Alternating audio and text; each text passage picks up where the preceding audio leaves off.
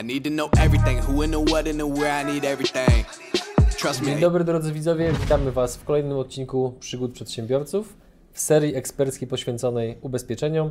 Ja nazywam się Adrian Gorzycki, a moim dzisiejszym gościem w odcinku numer dwa jest... Kamil Cieplicki. I zanim przejdziemy do tematu odcinka, czyli ubezpieczenia w kontekście członków zarządu, tak to można Myślę, że tak. Ogólnie Najogólniej.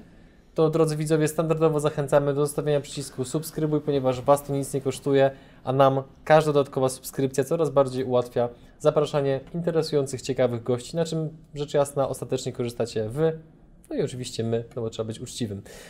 Oprócz tego zachęcamy Was do zostawiania kciuków w górę oraz komentarzy w kontekście chociażby pytań do Kamila, kontekście samego odcinka, a jeżeli chcielibyście na przykład skorzystać z audytu Waszych ubezpieczeń, to jest to możliwe za pomocą dwóch linków, albo cieplicki.pl przygody, albo ppmedia.pl konsultacje.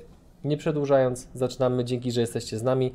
Kamilu, członkowie zarządu ubezpieczenia spółek mamy w Polsce, będzie co, kilkaset tysięcy? Całe mnóstwo. Całe mnóstwo, więc ogromna potrzeba do zaspokojenia, podejrzewamy też ogromny poziom niewiedzy. Co można na ten temat powiedzieć? Wiesz to jest temat, którym ym, osobiście zainteresowałem się kilka lat temu ym, i Co było bodźcem? klienci zaczęli pytać nas o możliwość, wielu, wielu naszych klientów zaczęło zmieniać formy prowadzenia działalności gospodarczej z perspektywy, z jednoosobowej działalności gospodarczej, czy spółki cywilnej jawnej, na właśnie spółki kapitałowe, czy to spółkę ZO, czy powiedzmy spółkę akcyjną, to, to są takie dwie najpowszechniejsze formy. Yy, I w ślad za tym, jakie są dodatkowe ryzyka, których wcześniej nie zabezpieczaliśmy. No i takim jednym z podstawowych ryzyk jest odpowiedzialność właśnie członków zarządu względem em, zarządzania tego, tym właśnie podmiotem. I to był tak naprawdę bodziec. Okazało się, że e, w, w grupie naszych klientów, czyli mikroprzedsiębiorstwa i małe firmy, temat jest kompletnie nieznany. e, I wiele osób myślało, że tego typu produkty zarezerwowane są tylko dla tych największych firm. I faktycznie jeszcze 20 lat temu to tylko tego typu podmioty mogły sobie na to pozwolić. Teraz ceny tego typu ubezpieczeń niesamowicie potaniały, e, a odpowiedzialność jest taka sama, czy to prowadzisz dużą firmę, czy małą firmę. Drodzy widzowie, jeżeli jesteście członkiem zarządu dowolnej spółki, dajcie nam znać w komentarzu. Dzięki temu sprawdzimy, ile osób oglądających nas prowadzi również swoje spółki. No dobra, a powiedz mi, dlaczego według Ciebie, no bo też na pewno klienci to nieraz uzasadniali, dlaczego ludzie, przedsiębiorcy zmieniają formę działalności z jednoosobowej na spółkę? Wiesz co, to jest, są tak, powody? to jest troszkę taki mit. Mit, w którym ludziom wydaje się, że jeżeli prowadzą działalność w formie spółki z ograniczoną odpowiedzialnością, e, no to nie mają żadnej odpowiedzialności na sobie. Tak mówiąc w skrócie. Z reguły są to spółki rodzinne albo bliskich sobie przedsiębiorców i te osoby zarówno są członkami zarządu, jak i udziałowcami czy akcjonariuszami. I najczęściej wydaje im się, że jako członkowie zarządu całkowicie są wolni od odpowiedzialności za decyzje, które podejmują Mhm. i które mogą odbić się szerokim echem zarówno w stosunku do firmy czy innych e, osób. To jest nieprawda. I to jest nieprawda. To wejdźmy w detale tych ubezpieczeń. Od czego byśmy zaczęli? Przede wszystkim od tego, że to nie jest ubezpieczenie tylko dla członków zarządu. To jest takie hasło, natomiast to chroni również rady nadzorcze, które w tego typu spółkach y, wielu albo muszą być, albo mogą być. No i chroni też tak zwanych dyrektorów w cieniu, czyli osoby, które nie widnieją w KRS-ie, ale są strategiczne dla firmy. Nie mówię tylko z perspektywy odpowiedzialności finansowej, ale również z perspektywy ochrony prawnej, która w moim odczuciu jest chyba najważniejsza, bo ubezpieczyciel po prostu finansuje nam ochronę, kiedy ktoś ma przeciwko nam jakieś roszczenie, a w tego typu sytuacjach to nie nam trzeba udowodnić winę, tylko my musimy udowodnić e, brak swojej winy. I to jest w moim odczuciu niezwykle, niezwykle elektryzujące w świecie właśnie mikroprzedsiębiorstw i małych firm, ponieważ ludzie nie mają o tym zielonego pojęcia. Mhm. Y, I są zaskoczeni, kiedy my im o tym opowiadamy. Często później konsultują to ze swoimi działami prawnymi albo prawnikami zewnętrznymi, no i tam ci faktycznie potwierdzają, tamte podmioty faktycznie potwierdzają to, że ta odpowiedzialność istnieje i trzeba się przed nią zabezpieczyć. Mhm. Mamy tu jakieś przykłady, które mogłyby otworzyć oczy, jak bardzo istotne to jest, no bo oczywiście już jeden podałeś, ale zakładam, że prawdopodobnie jest ich więcej, jeżeli poziom niewiedzy jest dość duży. Ym, Tak, wiesz co, no, kiedy, kiedy jesteś w zarządzie, w zasadzie odpowiedzialny jesteś za wszystko. Nawet jeżeli masz zarząd e, kilkuosobowy, w którym każdy odpowiedzialny jest za coś innego, to tak naprawdę ta finalna decyzja jest zawsze po stronie całego zarządu. To jest jeden z przykładów, który mi przychodzi do głowy, to sytuacja, w której ktoś, pewnej, pewna spółka miała na tyle aroganckich kon- konkurentów, którzy starali się w taki sposób sparaliżować podmiot, że po prostu miało, mieli wiele roszczeń do zarządu po to, aby ten mentalnie nie mógł otrząsnąć się po ilości rozpraw, które przeciwko nim stoją i finansowo mógłby nie pozwolić sobie na to, żeby e, prywatnie po prostu finansować tego typu Mhm. e, liczbę roszczeń. No i wtedy ubezpieczenie pomogło, bo faktycznie sfinansowało tych, em, sfinansowało te sprawy sądowe, które zostały im finalnie wytoczone. Więc to nie chodzi tylko o to, żeby oddawać pieniądze, ale też o to, żeby bronić się na etapie, kiedy już ktoś ma przeciwko nam jakiś zarzut, często gęsto zarzut, który jest y, bezpodstawny, albo ktoś nie mając już na, jakby szansy na nie mając szansy odzyskania swoich pieniędzy, stara się na siłę wmówić nam, że to jest nasza wina. Bo i tego typu, y, z tego typu sytuacjami się zdarzałem. Kiedy ktoś spotkałem, kiedy ktoś faktycznie nie miał racji, natomiast zostało mu poradzone, aby miał roszczenie bezpośrednio do członka zarządu jako kontrahent o to, że z uwagi na błędne decyzje e, ta firma miała taką, a nie inną sytuację później finansową. To wchodząc trochę w technikalia tego typu e, ubezpieczeń, czy to jest drogie? Ile to kosztuje? Czy to można jakoś tak mniej więcej oszacować? Wiesz co, można przyjąć, że milion złotych y, górnej odpowiedzialności zarządu to są pieniądze od 2 do 5 tysięcy złotych. Czyli to nie jest dużo w skali tego, jak bardzo jesteśmy zabezpieczeni. Tak, to są niskie pieniądze. Pamiętajmy, że płaci to często też podmiot, więc w zasadzie, mm, czy to w kwestii zarządu, czy rady nadzorczej, ym, ważnym jest, żeby to mieć i w zasadzie prywatnie nie musimy za to płacić i to jest Mhm. istotne. Okej, a co Tylko Ci podkreślę, że Mhm. spółki państwowe na przykład często niemalże obowiązkowo z tego korzystają. Spółki prywatne dużo rzadziej. A dużo rzadziej to przede wszystkim dlatego, że nie chcą, czy że nie wiedzą? To wynika z niewiedzy, to wynika z takiego przekonania, że jeżeli spółka ma 5 tysięcy kapitału zakładowego, jak coś się przewróci, no to tak naprawdę odpowiadamy tylko do tych 5 tysięcy. I to jest prawda, czy nie? Nie. Bo To jeżeli, powiedz o tym trochę więcej, bo my sami to nieraz słyszeliśmy. Mm, to to jest potężny mit. Y, Możesz mieć sytuację, w której na przykład spółka upadnie. Jeżeli nie ogłosisz upadłości w terminie, Co to znaczy, żeby ogłosić upadłość w terminie? Jeżeli Twoja spółka nie, y, nie jest w stanie regulować bieżących zobowiązań przez okres dłuższy niż 3 miesiące, regularnych zobowiązań przez 3 miesiące, to umówmy się, często to się zdarza, to Ty już wtedy powinieneś zgłosić wniosek o upadłość podmiotu. A często ludzie tego nie robią, bo wierzą albo wiedzą, że kolejny kontrakt wyprowadzi ich na prostą. Z drugiej strony, tak w wielkim skrócie, jeżeli twoje, jeżeli twoje długi są większe niż Twój majątek przez okres dłuższy niż 24 miesiące, o co też nie trudno, kiedy masz Mhm. niski kapitał zakładowy na przykład, no to wtedy e, też powinieneś złożyć wniosek o upadłość. Jeżeli tego nie zrobisz, często nie robię dlatego, że chcę dać tej firmie szansę, albo po prostu wiem, że mam słabszy okres, ale zaraz coś zacznie się spinać, e, to wtedy za te błędne decyzje, które podejmuję, mogę odpowiadać majątkiem osobistym. E, I wtedy, jeżeli nasi kontrahenci będą mieli do nas roszczenie, bo oni podjęli na przykład jakieś inwestycje, e, to wtedy mają do nas e, roszczenie mm, jako członków zarządu personalne, a nie mają takich roszczeń do spółek. I to Mhm. jest rzecz, o której wiele osób nie myśli. Im się wydaje, że oni po prostu zamkną spółkę i otworzą nowy rozdział w życiu. Ja spotkałem się już wielokrotnie z sytuacjami, gdzie ludzie, którzy korzystali z naszych usług, niestety byli już raz po tego typu konsekwencjach. Czy to związanych z upadłością spółki, czy z takimi rzeczami, które dzieją się na co dzień, typu ktoś miał roszczenie na przykład o to, mm, o mobbing. To jest rzecz, która jest teraz powszechna. Tak? Często prezesi czy członkowie zarządu, zarządu są skarżeni o mobbing albo o to, że nie przeciwdziałali mobbingowi. Tam są potężne odpowiedzialności, potężne kary, za które płacimy osobiście. To, to są sytuacje, w których takie ubezpieczenie najczęściej działa, albo kiedy otrzymujemy, jaką, otrzymujemy jakąś karę administracyjną. To, to są sytuacje, w których tego typu polisa nam po prostu pomaga ochronić swój majątek osobisty. W jaki sposób tłumaczysz takiemu przedsiębiorcy, że tego typu polisa jest ważna? No bo jakby z tego, co mówisz, to dla mnie to wręcz się staje oczywiste, żeby takie coś mieć i aż tak sobie myślę, spoglądając na mojego wspólnika, że będziemy musieli się chyba tym zająć. Jak... Jeszcze za, zanim w ogóle to opublikujemy, to nagranie. E, Ale jakby w jaki sposób rozmawiasz o tym z przedsiębiorcą? Jakie przedsiębiorcy mają najczęściej obiekcje? No bo wyobrażam sobie, że to nie zawsze wygląda w ten sposób, że ty przychodzisz do biura, mówisz, drogi przedsiębiorca, mam dla ciebie taki, taką, taki produkt i tak dalej. Przedsiębiorca mówi, Boże, panie Kamilu, gdzie pan był całe moje życie, biorę w ciemno i w ogóle. No, jak, jakie mają najczęściej opory przed tym produktem?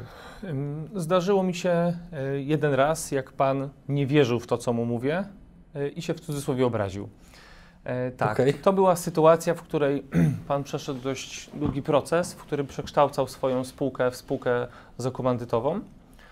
Ym, I to jest dość powszechny model, który w naszym kraju funkcjonuje. Był członkiem zarządu komplementariusza, czyli w teorii jakby możliwość posiadania do niego jakichś roszczeń nie istnieje. To też nie jest prawda. Taka możliwość dla kogoś zdeterminowanego istnieje. To jest po prostu dużo dłuższa droga, ale do przejścia. Natomiast oprócz tego ten pan w nazwie firmy miał swoje nazwisko. Miał swoje nazwisko. E, Co sprawiało, że on jako komandytariusz, czyli ten podmiot w teorii pozbawiony, on był też komandytariuszem, e, jako ta osoba w teorii pozbawiona e, tego typu obowiązków, nagle w pełni odpowiada za swoje winy i swoje grzechy. I to są takie niuanse i kiedy ten pan po długim okresie przygotowań i przekształcenia dowiedział się, po prostu no, obraził się i nie chciał dalej rozmawiać. Dopiero prośba, by zweryfikował to ze swoim prawnikiem, sprawiła, że e, faktycznie uwierzył i skorzystał. To są takie historie z życia, które najczęściej do ludzi przemawiają. Mhm. A jak ten produkt przedstawiasz jakiemuś przedsiębiorcy, to reagują przeważnie entuzjazmem i chcą od razu się zabezpieczyć, czy jednak czekają nie wiadomo na co? Z reguły reagują entuzjazmem i niemalże od razu korzystają z tego, bo korzystają Mhm. z tego ludzie, którzy mają co chronić, to tak Okej. w największym skrócie. Więc jeżeli ktoś już jest w tym e, momencie, w którym faktycznie zarobił i odłożył, to wtedy bardzo zależy mu, żeby to chronić. A to jest faktycznie rzecz, ryzyko, o której w normalnych okolicznościach się nie rozmawia. Troszkę tutaj już takich intymności e, można czasami dotknąć ludzkich jakichś sposobów konstruowania podmiotów albo całych jakichś grup, które Mhm. między, sobą, między sobą współpracują.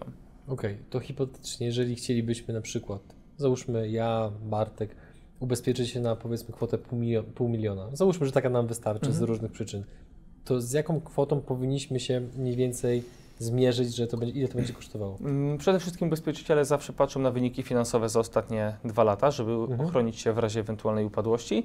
Natomiast myślę, że w Waszej branży taka kwota nie powinna przekroczyć 2000 zł.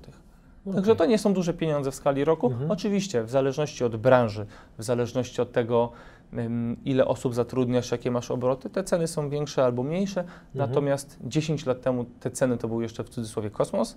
E, Teraz to już jest naprawdę bardzo akceptowalne. No i, co, I co ciekawe, jeszcze Ci tylko dopowiem, że mm, tego, z tego typu rzeczy korzystają nie tylko e, tak naprawdę spółki ZO czy spółki akcyjne, ale też jeżeli ktoś jest członkiem e, zarządu na przykład stowarzyszenia albo fundacji, e, no to ma bardzo podobne, mówiąc najogólniej, obowiązki, za Mhm. które może być, z których może być też rozliczany. Okej. A powiedz mi, co się dzieje w sytuacji, jeżeli zarząd rotuje? Jakiś członek jest powoływany, ktoś jest odwoływany i tak dalej, co się wtedy dzieje? Najczęściej jest tak, że tego typu umowa chroni również tego członka zarządu, który e, opuszcza stanowisko.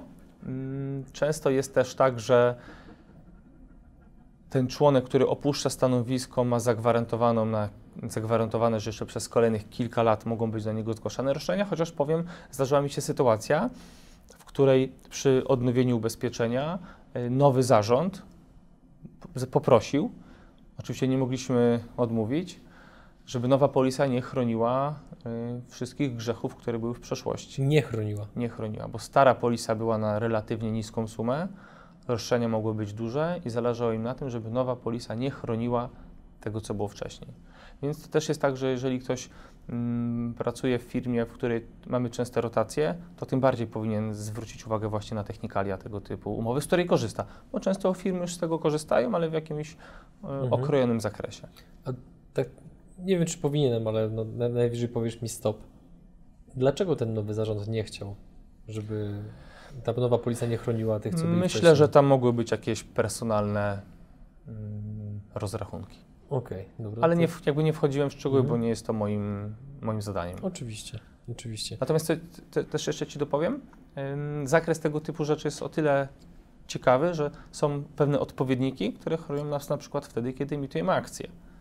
I to jest ciekawa, ciekawa rzecz, bo emitujesz akcję dzisiaj, Mhm. y, a roszczenie może spłynąć za kilka lat. Więc nawet w tego typu, przy tego typu sytuacjach możemy mieć jakąś specjalistyczną odmianę tego typu Mhm. ubezpieczenia, które również chroni nasz błędnie napisany prospekt emisyjny i wraz z wszystkimi osobami, które tego prospektu dotykały i które Mhm. uczestniczyły przy jego tworzeniu.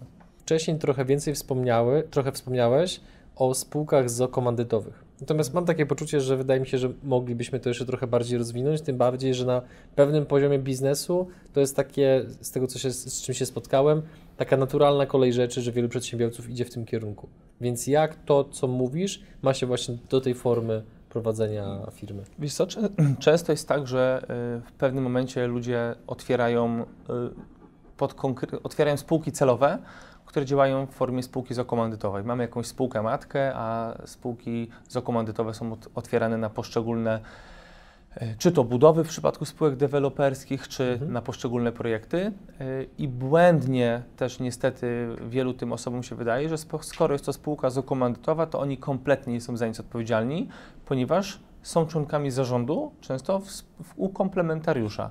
Natomiast tak naprawdę to nie jest tak, że oni są całkowicie wolni od odpowiedzialności za swoje poczynania, tyle tylko, że droga do ym, zaspokojenia się na ich majątku osobistym jest po prostu dłuższa. Ale to nie jest tak, że to jest niemożliwe. To po prostu wymaga troszkę więcej czasu, troszkę więcej zaangażowania. Natomiast mimo wszystko tego typu grupy tak czy siak korzystają z tego typu ubezpieczeń. Mhm. Myślę, że to jest najważniejsza rzecz, mm, odpowiadając na to pytanie. Zanim przejdziemy dalej, to ja taką dam dygresję drobną. Poznaliśmy się przez pewną osobę, która dała bardzo silną rekomendację Ciebie jako specjalisty w tym, co robisz. Niemniej zakładam, że jakiś procent widzów, którzy oglądają ten odcinek, nie widziało jeszcze pierwszego, gdzie trochę więcej powiedzieliśmy o Twoim backgroundzie, jeżeli chodzi o doświadczenie. Więc pozwól, że zapytam, skąd tyle na ten temat wiesz? Z czego wynika ta wiedza? Wikipedia, wykop, podaj swoje źródła, proszę. Na wykop nie do końca. E, Na Wikipedii coś można przeczytać. E, Natomiast mm, zaczęliśmy, ja się zacząłem interesować tym tematem i jeździłem po wielu różnych szkoleniach. Natomiast jest to tak bardzo obszerna wiedza do zdobycia, że żadne szkolenie w zasadzie nie odpowiadało finalnie na moje potrzeby. Nie potrafiłem odnaleźć się w temacie. Pomimo tego, że mam wykształcenie ekonomiczne, mam zdany egzamin na brokera ubezpieczeniowego, to jednak tutaj było dla mnie bardzo dużo nowości. Mm, Jest taki egzamin y, na członka rad nadzorczych spółek Skarbu Państwa. Który z tego co wiem jest ekstremalnie trudny. Tak. To też mi powiedział nasz wspólny znajomy. Tak, jest trudny. W sumie to przygotowania do niego zajęły mi prawie 5 miesięcy. I to przygotowania w sensie takim, że musiałem się uczyć 3 godziny dziennie plus całe weekendy, więc po pracy w zasadzie uczyłem się i życie prywatne nie istniało. Y, Egzamin jest bardzo trudny, natomiast pozwala zasiądać w radach nadzorczych spółek państwowych, to tak w wielkim skrócie.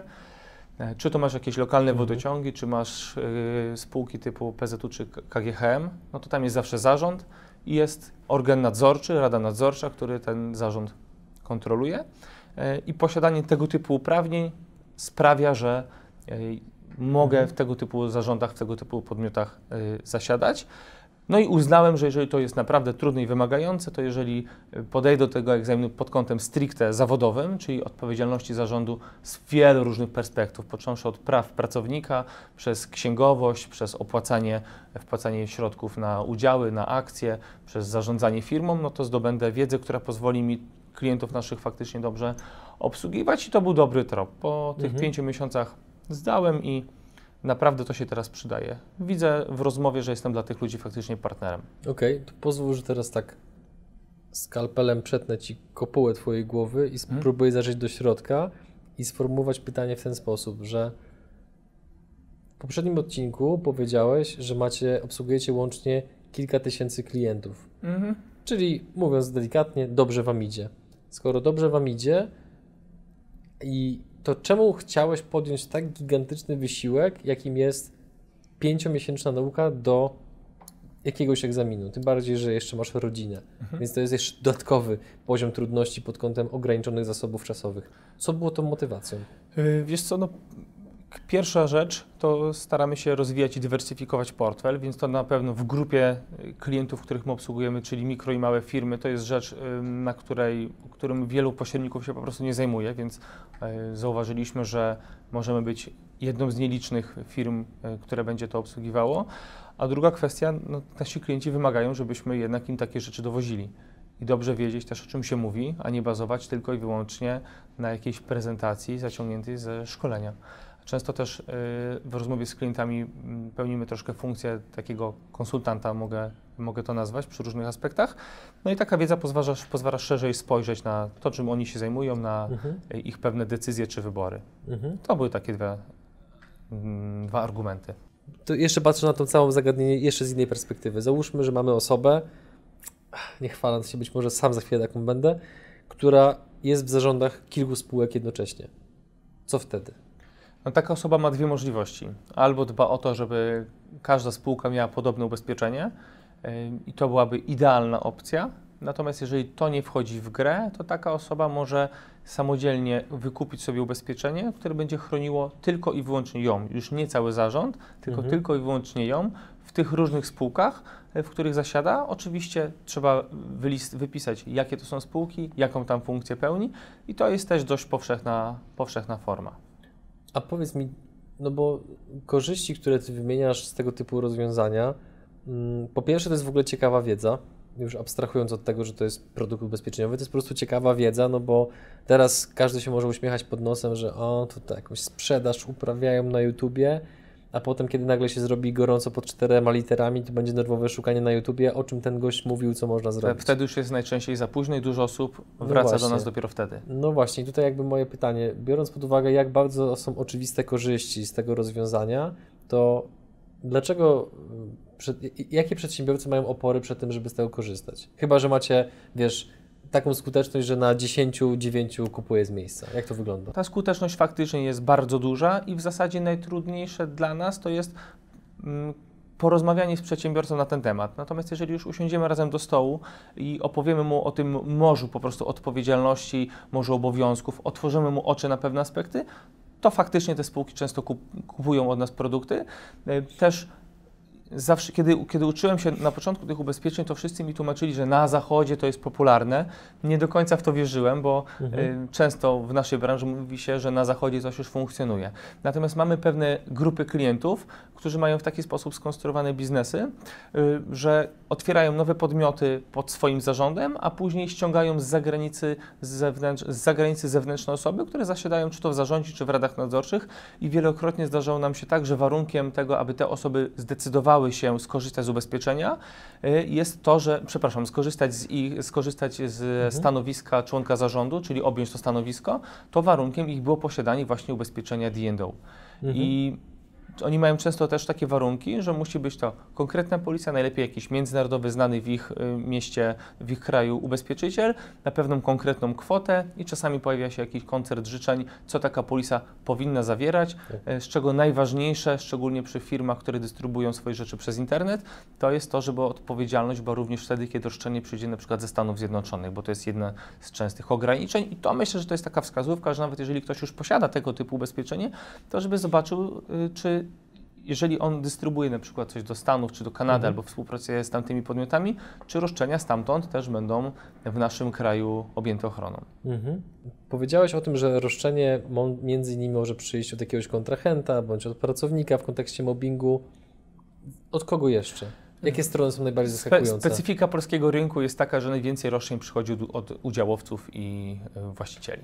Mhm. Najwięcej roszczeń jest od udziałowców, szczególnie kiedy ktoś ma spółkę e, w cudzysłowie rodzinną e, i nagle coś zaczyna iść nie tak, to wtedy e, wspólnicy twierdzą, że któryś z członków zarządu, czy jeden z nich popełnił błąd. I to jest specyfika polskiego rynku.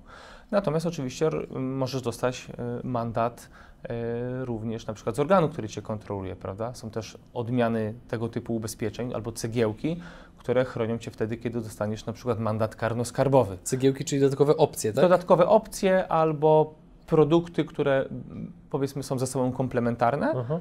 One chronią nawet y, w sytuacji, kiedy dostajesz mandat z urzędu skarbowego, nałożony na ciebie personalnie, bo na przykład nie zrobiłeś czegoś w terminie.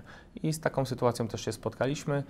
Y, Taki mandat na kilkadziesiąt tysięcy złotych opiewał i podobna polisa właśnie Mhm. taki mandat pokryła. O, o, nie mówię teraz o D&O, Tak. y, o tym ubezpieczeniu stricte dla członków zarządu, to tak woli doprecyzowania, tylko właśnie o takiej ym, cegiełce w cudzysłowie. Mhm. A to ubezpieczenie, ta polica, ona tyczy się głównie spółek ZO, czy generalnie wszystkich rodzajów spółek? To Spółek, spółek kapitałowych. Nie, do, nie dotyczy tego typu ubezpieczenie spółki jawnej, spółki cywilnej, Mhm. natomiast dotyczy spółki ZO, spółki akcyjnej, spółki ZO komandytowej. No i tak jak wspomniałem Ci przed chwilką, dotyczy też fundacji czy stowarzyszeń, bo tam też często ktoś może paść, człon, ktoś może paść ofiarą jakiegoś e, nadużycia albo spotkałem się z sytuacją, kiedy e, w jednym podmiocie człowiek był po prostu oczerniany e, i takie ubezpieczenie poz, pozwoliło sfinansować mu odbudowanie wizerunku. Więc mocą Mhm. tego typu polis nie jest tylko i wyłącznie wypłacenie tego odszkodowania czy zadośćuczynienia, a także doprowadzenie do sytuacji, w której będziemy uniewinnieni albo nasze dobre imię będzie Mhm. odpowiednio zachowane i wtedy cała masa różnych narzędzi jest uruchamiana, łącznie z kampaniami billboard, billboardowymi czy y, szkoleniami z, nie wiem, z autoprezentacji. No właśnie o to chciałem zapytać, w jaki sposób gość zrealizował ubezpieczenie pod kątem odbudowy swojego wizerunku? To brzmi bardzo ciekawie, tak, tym bardziej, że w w, danej- dzisiejszych w czasach danej- przy armii troli czy kogokolwiek, czy jakim, jakimkolwiek innym rozwiązaniu o zniszczenie czegoś wizerunku jest bardzo łatwo. Tak, to w grupie zawodowej tego człowieka, w specjalistycznych czasopismach i generalnie portalach branżowych Mhm. y, pojawiło się wiele jego wyjaśnień, na które normalnie mógłby sobie nie pozwolić. Okej, i jakby cała kasa po prostu poszła jakby na rzecz wykupienia Nie miejsca cała, ale większość. Nie Okej. cała, ale większość. To też jest fajne, że jeżeli ktoś jest w jakiejś grupie albo w holdingu, to jedną, jednym ubezpieczeniem można objąć całą grupę. To jeszcze sprawia, że cena jest em, atrakcyjniejsza. Natomiast, Mhm. tak jak mówię, najważniejsze jest to, że w dzisiejszych czasach, tak jak zauważyłeś, można rościć, e, można mieć roszczenie do każdego w zasadzie o wszystko. E, I po to właśnie jest tego typu ubezpieczenie. Mhm. Powiem Ci jeszcze w formie ciekawostki, że ci klienci, którzy zaczęli korzystać właśnie z ubezpieczeń dla zarządów, to w ogóle jest ciekawa grupa, bo oni są bardzo otwarci na nowinki e, i w świecie dzisiejszej nowej technologii, jako to była taka pierwsza grupa klientów, której zauważyliśmy, która zaczęła również obawiać się wycieków danych handlowych czy osobowych ze swoich systemów komputerowych czy z takiej dokumentacji papierowej. Czyli kwestia cyberbezpieczeństwa. Kwestia cyberbezpieczeństwa, bo kiedy jesteś członkiem zarządu, ktoś może mieć do Ciebie na przykład roszczenie o to, że w Twojej specyfice, w Twojej branży powinieneś coś takiego założyć albo uodpornić się w jakiś sposób zabezpieczyć, a na przykład nie podjęłeś żadnych kroków w tym temacie. Więc będąc, ubezpieczając się jako członek zarządu, ubezpieczasz się od szerokiej gamy tego typu roszczeń, natomiast same cyberbezpieczeństwo to jest e, gałąź ubezpieczeń, która będzie się w naszym kraju niesamowicie rozwijać, już się rozwija bardzo mocno. Mhm. Powiedz o tym coś więcej, w jaki sposób to się rozwija, jak, jak, jak, jak to obserwujesz? Naprawdę tego typu polisy już działają w Polsce około 7 lat. Natomiast przy, w zasadzie od wejścia RODO zrobiło się, na to bardzo, zrobiło się bardzo głośno na ten temat. To było takie wielkie boom. Być, część tych ubezpieczeń została w zły sposób zinterpretowana, natomiast w wielkim skrócie chodzi o to, że jeżeli ktoś zaatakuje nasze komputery, to my, musi, to my możemy na przykład dostać pieniądze na ich odblokowanie. Ja miałem taką sytuację, gdzie jedno z większych biur rachunkowych przyszło któregoś dnia do pracy, odpaliło komputer i ten komputer nie działał. Odpaliło drugi, trzeci i się okazało, że żaden komputer nie działa, a na jednym była tylko informacja, że jeżeli zapłacicie 2,5 bitcoina w terminie 7 dni, to my was odblokujemy. No i dla wielu firm, czy to usługowych, czy handlowych, tego, tego typu case jest strasznym problemem, bo Mhm. z jednej strony masz sparaliżowaną pracę, z drugiej strony masz jakiś okup, który musisz zapłacić. 2,5 bitcoina wtedy to było około 100 tysięcy złotych, więc to nie jest kwota, którą każdy wyciąga sobie z kieszeni. Tak on i w zasadzie nie wiesz, komu płacisz i z, jakim, z czym on do ciebie wróci w przyszłości. No już nie mówiąc o tym, że szantażem było nie tylko zablokowanie tego, ale też udostępnienie dokumentów, które miałeś na komputerze. Mhm. E, I myślę, że y, w sektorze usług to jest bardzo częsta sytuacja i tego typu ubezpieczenia zarówno chronią od tego, że nasze dane wyciekną e, i ktoś będzie miał do nas roszczenie, że wyciekną tajemnice handlowe, to jest ekstremalnie ważne, ale też, że osoby, których dane wyciekły, będą miały do nas roszczenie o to, że nasze imię, nazwisko, PESEL zostało upublicznione. I wiadomo, że w dzisiejszym świecie to może być strasznie głośne, wręcz momentami y, myślę, że paraliżujące. Y, I tego typu wycieki to jest coś, o co wiele osób pyta. W jednej firmie produkcyjnej mieliśmy sytuację, w której y, ta linia produkcyjna była całkowicie odseparowana od powiedzmy systemu komputerowego administracji.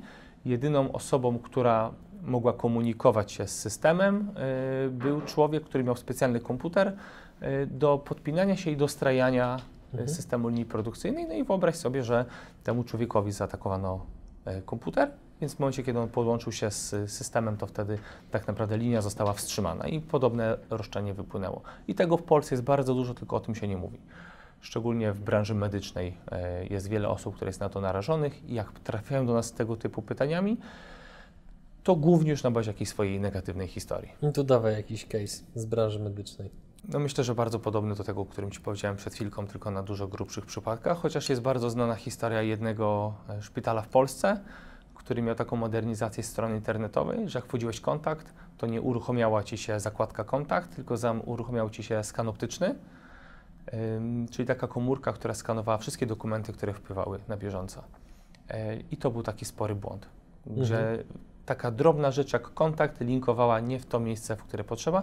Dużo rzeczy wypłynęło. Dużym znanym takim case'em też jest sytuacja, w której była firma, która e, zajmowała się zdalną obsługą komputerów i oni robi, działali w taki sposób, że jak dochodziło do już naprawienia komputera, to robili print screen, e, żeby widać było, że dana praca została zakończona i ich dane niestety wyciekły, a tam była tam był taki problem, że oni często bazowali na danych handlowych i poufnych, więc jak robili print screen z potwierdzeniem, że mm, wszystko jest ok, to często w tle były potwierane tego typu pliki. I to też y, sprawiło, że wiele roszczeń mhm. mogło zostać albo zostało w stosunku do nich uruchomionych. Więc w dzisiejszym świecie myślę, że y, ci członkowie zarządu, dopytując nas, nas o to, także wprowadzili nas w pewien sposób jakąś nową, nową branżę, nową niszę. Mhm. Dotychczas zrobiliśmy no, trochę, nazwijmy to, wywiadów z przedsiębiorcami. Niejednokrotnie, szczególnie poza kamerą, słyszeliśmy różne ciekawe historie, których nawet przedsiębiorcy w serii X nie chcieli za bardzo opowiedzieć, z przyczyn, które absolutnie rozumiem. Niemniej, w wielu tych historiach często przewijał się taki wątek, że zagrożenie pod kątem kradzieży danych, informacji wrażliwych z firmy niekoniecznie musiało być z zewnątrz, ze strony, nazwijmy to, hakerów, ale również ze strony pracowników. I czy tego typu ubezpieczenie chroni przed roszczeniami ze strony klientów, kiedy na przykład nasz pracownik wygradł jakieś dane i je powiedzmy udostępnił, opublikował? Tak, wiesz, to jest dość powszechne pytanie i faktycznie wiele osób z tym się boryka. Po pierwsze, chroni, to jest bardzo ważna rzecz, a po drugie, w jaki sposób dowiedziecie, że to akurat ktoś konkretny wykradł te dane i tego typu ubezpieczenia posiadają taką klauzulę, która nazywa się informatyką śledczą i ona pozwala dokładnie odtworzyć, jakie pliki w jakim momencie, z jakiej stacji zostały wyprowadzone, czy one były wydrukowane, bo taki, taką mhm. raz sytuację mieliśmy, kiedy ktoś po prostu wydrukował listę klientów po to, żeby założyć nową firmę i na tej bazie pracować. Natomiast spotkałem się również z sytuacją, w której jedno z urządzeń było w taki sposób programowane, żeby regularnie przestawało działać. Taka forma sabotażu. Czyli generalnie co pewien określony okres czasu serwisant znowu mhm. musiał przyjechać, żeby daną maszynę naprawić i to w ramach tego typu ubezpieczenia też przy okazji zostało wychwycone. Więc tego typu formy sabotażu to jest coś, co przede wszystkim nas chroni. Drodzy widzowie, jeżeli chcecie sprawdzić, czy Kamil faktycznie otwiera przed swoimi potencjalnymi klientami morze odpowiedzialności i różnych sytuacji, które mogą mieć miejsce, to cieplicki.pl przygody. No i tym sposobem dotarliśmy do końca drugiego odcinka serii eksperckiej o ubezpieczeniach. Pozwól, pozwól że Ci przerwę. Y, mam taką propozycję, ponieważ mhm. Y, tego typu ubezpieczenia, o których dzisiaj rozmawiamy, budzą wiele, komenta- budzą wiele emocji, więc taką mam prośbę do y, widzów, do tej kamery. Oczywiście. Jeżeli macie jakieś pytania, które dotyczą właśnie tego typu ubezpieczeń, czyli odpowiedzialności członków zarządu, czy ubezpieczeń związanych z wyciekami danych, czy to handlowych, czy osobowych, to może proszę, żebyście zostawiali pytania w komentarzach. Ja będę starał się odpowiadać na forum. Wtedy większa liczba osób będzie mogła przeczytać odpowiedzi już na poszczególne pytania. Dokładnie. Budujemy w ten sposób świadomość. Super. Super. No to drugi odcinek mamy załatwiony, tak? Drodzy widzowie, zapraszamy Was do pozostałych odcinków serii eksperckiej z e, Kamilem Cieplickim, a tymczasem kończymy i do zobaczenia w kolejnym odcinku. Cześć!